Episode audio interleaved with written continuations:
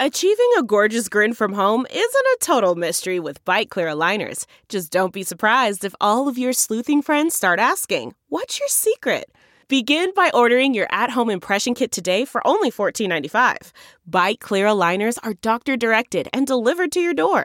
Treatment costs thousands less than braces. Plus, they offer flexible financing, accept eligible insurance, and you can pay with your HSA FSA. Get 80% off your impression kit when you use code WONDERY at Byte.com. That's B-Y-T-E dot com. Start your confidence journey today with Byte. Welcome to Money for the Rest of Us, personal finance show on money, how it works, how to invest it, and how to live without worrying about it.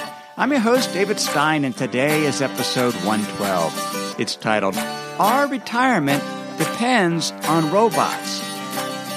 Around the year 2000, I attended the wedding of a friend who was a freelance illustrator. At the reception, there were a number of other illustrators sitting at our table. And at one point during the evening, the conversation shifted to a discussion of how the illustration business was changing. The previous decades had been good as there was ongoing demand for artistic work using pen and ink, watercolor, and oil and acrylic paints to illustrate books, magazine covers, and advertisements. But in the previous five years, there had been less work as hand and production techniques were being replaced by digital media. Meanwhile, a proliferation of stock illustration sites was putting downward pressure on artist rates. One illustrator at our table was particularly bitter about these industry developments. I asked, Have you considered learning some of the new digital techniques? He made it quite clear he had not and he would not. Meanwhile, my newly married friend was busy learning how to illustrate using a dig- digital pen and tablet. It's been a struggle, but in the past 15 years, he has continued to forge a career as a freelance illustrator specializing in marine life. But it's all drawing digitally. He co founded a boutique publishing company with his brother and released an illustrated version of Jules Verne's classic 20,000 Leagues Under the Sea. Recently, I visited with a local artist about the continued evolution of the illustration business. He shared how one of his artist friends was making over six figures a year creating custom brushes for Adobe Photoshop. Photoshop brushes, and I didn't know this, allow artists to add effects and detail to their work without having to draw each individual element. Well, I mean, I've used Photoshop, but I didn't know that custom brushes existed. This local Artists also mention another illustrator friend whose primary income comes from running an online membership site and blog teaching others how to illustrate. He hardly ever takes illustration jobs anymore because he's spending so much time and, and, and doing so well with his membership site. Custom digital brush developer and online membership site producer are two jobs that didn't exist 15 years ago. Now, 200 years ago, most occupations that exist today weren't around, as 70% of the population worked in agriculture. Now, less than 1% of the populace are farmers. Kevin Kelly, in his new book, The Inevitable Understanding the 12 Technological Forces That Will Shape Our Future, writes When robots and automation do most of our basic work, making it easy for us to be fed, clothed, and sheltered, then we are free to ask, what are humans for? Industrialization did more than just extend the average human lifespan. It led a greater percentage of the population to decide that humans were meant to be ballerinas, full time musicians, mathematicians, athletes, fashion designers, yoga masters, fan fiction authors, and folks with one of a kind titles on their business cards. Kelly continues It is a safe bet that the highest earning professions in the year 2050 will depend on automations and machines that have not been invented yet. That is, we can't see the jobs from here because we can't yet see the machines and technologies that will make them possible. Robots create jobs that we didn't even know we wanted done. Back in episode 72, the topic was Will a robot take over your job. This episode is a flip. It's more why we want robots and need robots to take over our job, particularly if we want to retire. There was a quote in episode 72 by Geoff Colvin in his book, Will a Robot Take Over Your Job? And it was, and he asked the question, what are the activities that we humans by our deepest nature, by the realities of daily life, will simply insist be performed by other humans regardless of what computers can do. And Kelly argues over time, less and less of those jobs will be there, that, that more and more will be automated, but that will create other opportunities, things that we can't even imagine. It is a much more hopeful vision than, than perhaps what I shared in episode 72. Now, my friend, and his name is John Pat- Patrick, you can look it up. It'll be in the show notes, obviously. And, or if you I remember my insider's guide will already have sent you those show notes as well as a summary article for this episode. And you can sign up for that at moneyfortherestofus.net. Or if you're a US based listener, just text the word insider to 44222 and, and you'll be able to get it set up, set up or signed up that way. So, John, my friend, as I mentioned, his illustrated version of 20,000 Leagues Under the Sea. It's an ebook. It costs $9.99 on Amazon Kindle. Now, ebook designer and publisher, which is now one of, of my friend's new job titles, that job didn't exist 15 years ago either. Well, one of the book's reviewers on Amazon gave it one star. And here's what the, the reviewer wrote Quote, this is not good.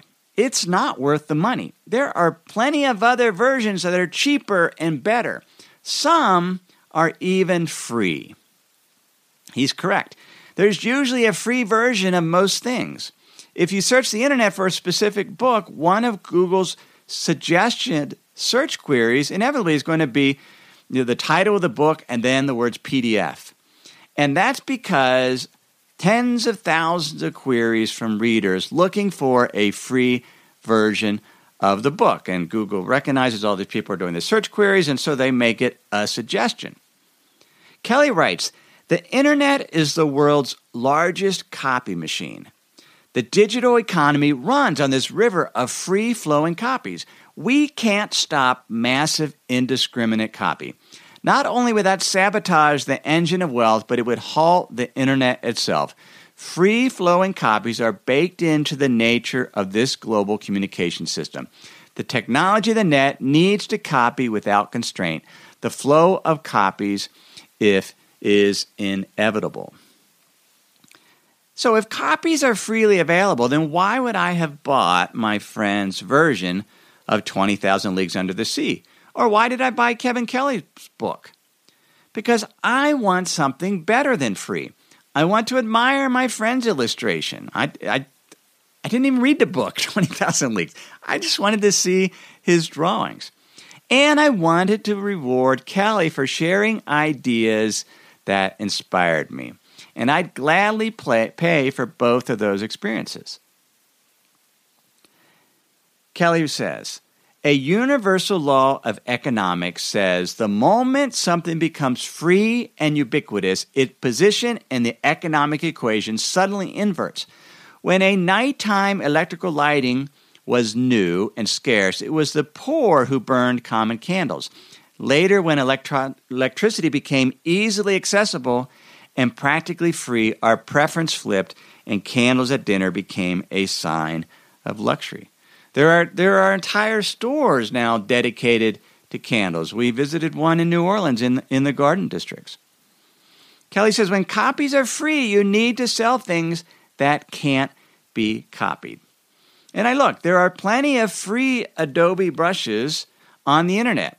So, how is it someone can still make a living creating and selling virtual brushes?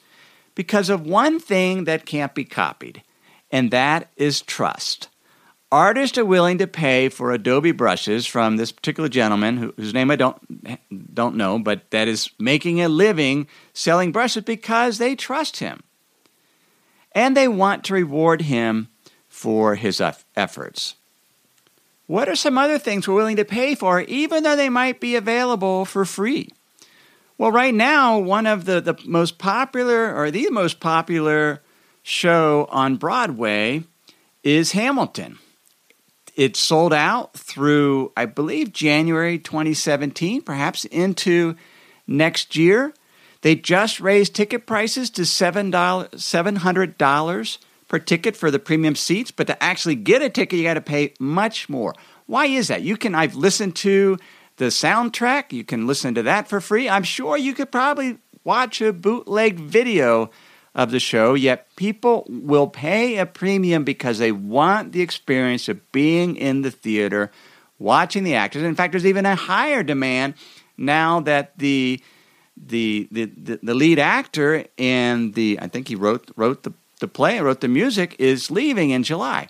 They want to pay for that immediacy, that embodiment, to be there live people are willing to pay more or pay beyond want some they'll, they'll pay a premium if they can get something personalized if it's the authentic version they'll pay or if there's instructions that help them implement it perhaps the product's free but they're willing to pay a service to help somebody to, to implement it. an example is open source software or perhaps they simply want to support the creator kelly writes deep down avid audiences and fans want to pay creators.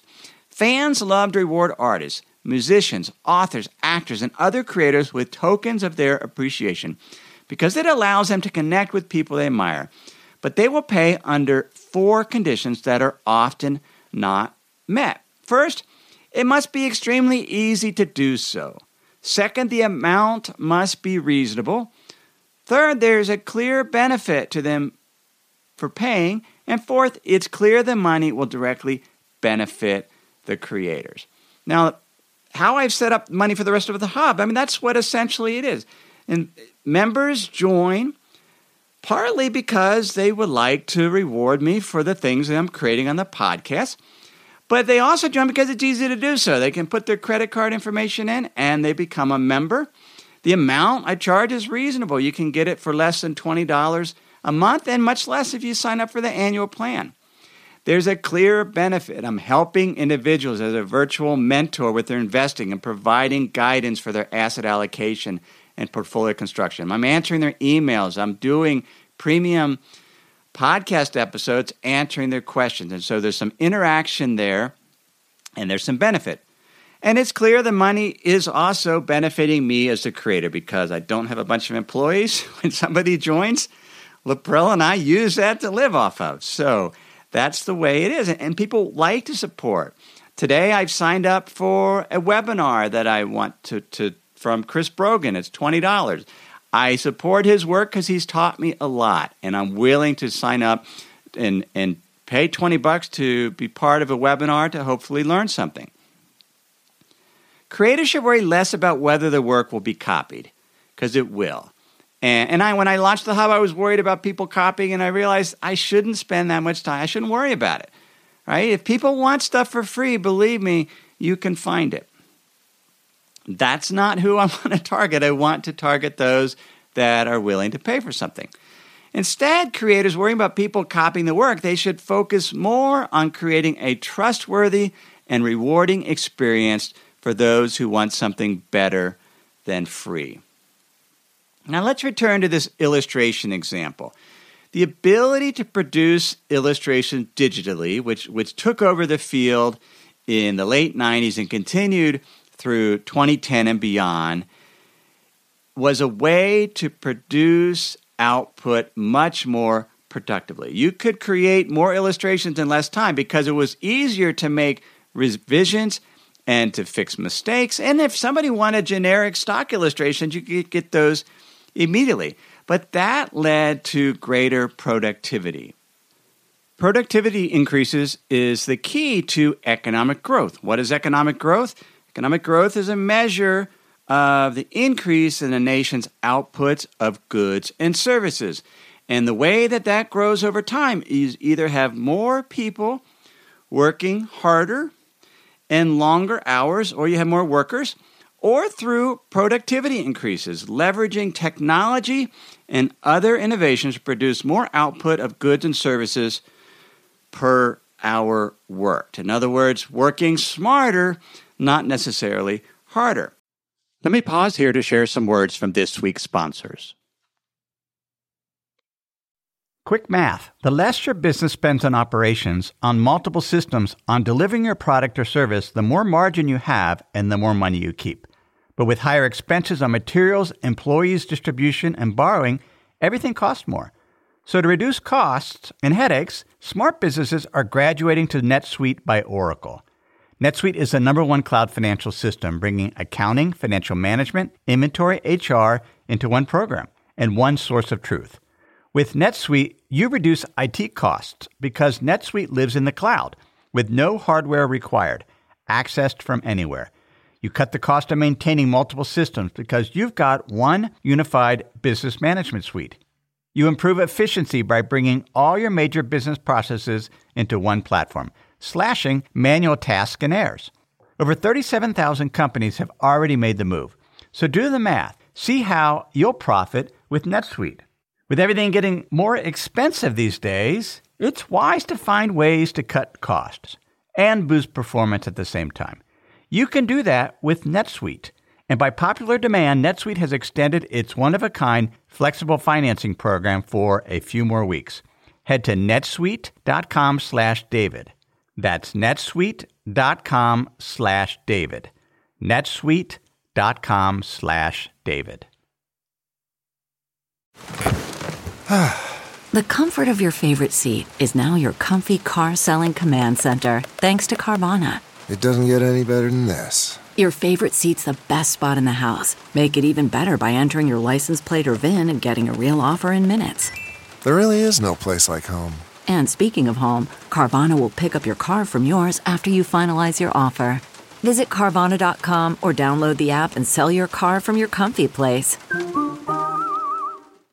Now, one of the ironies is despite this fear of robots taking over jobs, all the technological innovations, productivity has actually been slowing, the increase in productivity. And there's been a, a lot of press on it in the last several months. In fact, the Conference Board estimates that for the first time in 30 years, productivity will actually shrink in the US this year. When we look over a longer term time frame, this is data from Ned Davis Research. The five year moving average, so going back five years, the five year moving average of the year to year change in productivity as measured by real non farm output per hour. So, what are, they, what, what are they producing per hour for non farm workers? Is only 0.5%.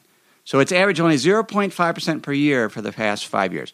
That's the lowest since 1983. We can also measure it by looking at the real GDP per employee. And that has also only grown 0.7% per year on average for the past five years. Now, this five year moving average peak of output per hour peaked in 2005 at 3.5% growth per year. Now we're almost flat at a zero point. 5%. One of the controversies, well, is it in fact a mismeasurement? Perhaps we're not just, maybe we're just not measuring because it's, it's kind of a, co- a cognizant dissonance that somehow we have all this technology, but productivity is not increasing. Well, there's a recent study by David Burns, John Fernald, and Marshall B. Reinsdorf that was published by the Federal Reserve. It was titled Does the United States Have a Productivity Slowdown or a Measurement Problem? They concluded it was indeed a slowdown, that it was not a measurement issue. And there's other data that supports that. One of the interesting quotes from the study is Many of the tremendous consumer benefits from smartphones, Google searches, and Facebook are conceptually non market. Consumers are more productive in using their non market time to produce services they value. These benefits do not mean that market sector production functions are shifting out more rapidly than measured. In other words, that doesn't mean that the market is becoming more productive. It's just people are becoming more productive in their non market time in produce not producing market goods and services but, but creating things and so they said that even if consumer welfare is rising from these non-market activities and then they go on to say still gains in non market production appear too small to compensate for the loss in overall well being from slower market sector productivity growth. What are they saying? They're saying that we, we're having more fun in our leisure time, but the slowdown in productivity is having an overall negative impact on our well being. And why is that? Well, slower Productivity growth means slower wage growth. Janet Yellen, in a speech, she's the chair of the Federal Reserve, July 2015, said, Over time, sustained increases in productivity are necessary to support rising household incomes. One reason wages have stagnated is because productivity is not increasing. And why isn't productivity increasing? Well, Bart Van Ark, who is the chief economist at the at the Conference Board, the the, the organization that indicated productivity could fall for the first time in 30 years, he was quoted in the Financial Times as saying, "Last year it looked like we were entering into a productivity crisis. Now we are right in it." Companies really need to invest seriously in innovation. It is time for companies to move on their productivity agenda to turn this story around. Lack of productivity growth is due to slow investment in technology, equipment, and infrastructure.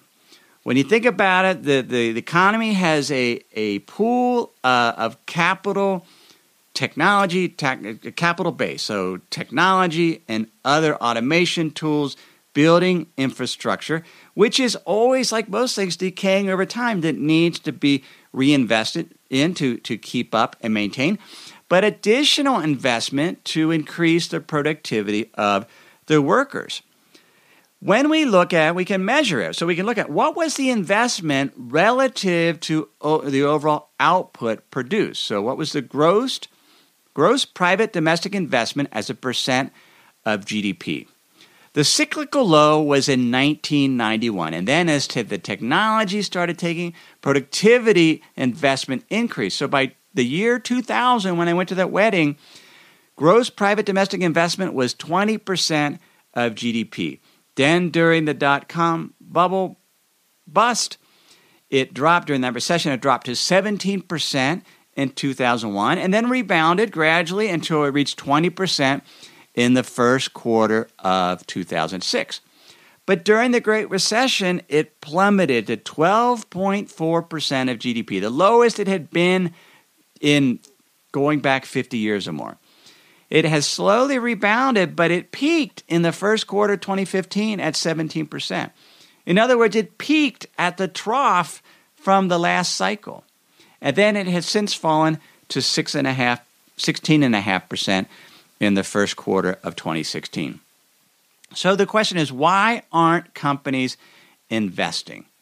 Well, one theory was put forth recently in the Financial Times about a year ago by the economist Andrew Smithers, who, who is a, a well thought of economist and does a lot of writing on, on valuations in the market, but, but also the economic principles. And he says the reason companies aren't investing is due to the practice of paying executives huge bonuses to reward short term success. He writes, how much a company invests is a decision for its managers, and the way they approach that decision will depend on their incentives. That is what incentives are for. It is striking, therefore, that in the U.S., investment spending by unquoted companies, in other words, co- companies that are not private companies, so those that aren't publicly traded. So investment spending by unquoted companies is twice that of quoted ones, though the two groups are about the same aggregated size. The incentives given to managers of listed companies appear to have been a crucial cause of low investment. What other evidence do we have that companies aren't investing in new technology and other productivity enhancing measures? Well, the very, very low interest rates. As I was recording this episode today, there was a news story that bond yields in Germany went negative for the first time. The 10 year government bond in Germany went negative. Interest rates, the 10 year Treasury bond in the US is now down to 1.6% if there with interest rates so low, if there was a huge demand for more investing or companies were investing more, that would one accelerate economic growth and push up interest rates, which gets back to the point why we need why our retirement depends on robots. If companies aren't going to invest, then economic growth is going to be slow. That means wages will not grow, the wages we need in order to save for retirement. It means interest rates will remain low, so what we can earn on investing in fixed income and other bonds will be low, and what we can earn on our stock investments will be low because corporate earnings growth will be low because the economy is not growing very quickly. And so we need companies to invest. Now, one of the other interesting points is maybe we're just not, maybe the investments that is taking place, we're not working smarter. There was a, an article by Edward Luce, or maybe Luce, L U C E, is a economist for the Financial Times. He might be really famous, and I just mispronounced his name. I don't know. I, I just, I like this quote. He says, Productivity is calculated by dividing the value of what we produce by how many hours we work. And, and, that was the definition I gave you. But recent studies and common sense says our iPhones chain us to our employers even when we are at leisure. We may thus be exaggerating productivity, give growing the growth by undercounting how much we work. Think about your own employment. Are you working harder now than you ever were, even though you have all these tools? And why is that? Is it is it because there's more bureaucracy in your company, and so we're just spinning our wheels more, doing things, but not actually producing more economic value in terms of goods and services and value added? Here's the crux of the matter the only way to increase productivity, which will lead to higher wages and will lead to better investment returns, if companies invest in automation and robots that cause a loss of jobs in the hope that it will create new jobs. Now, that takes a leap of faith.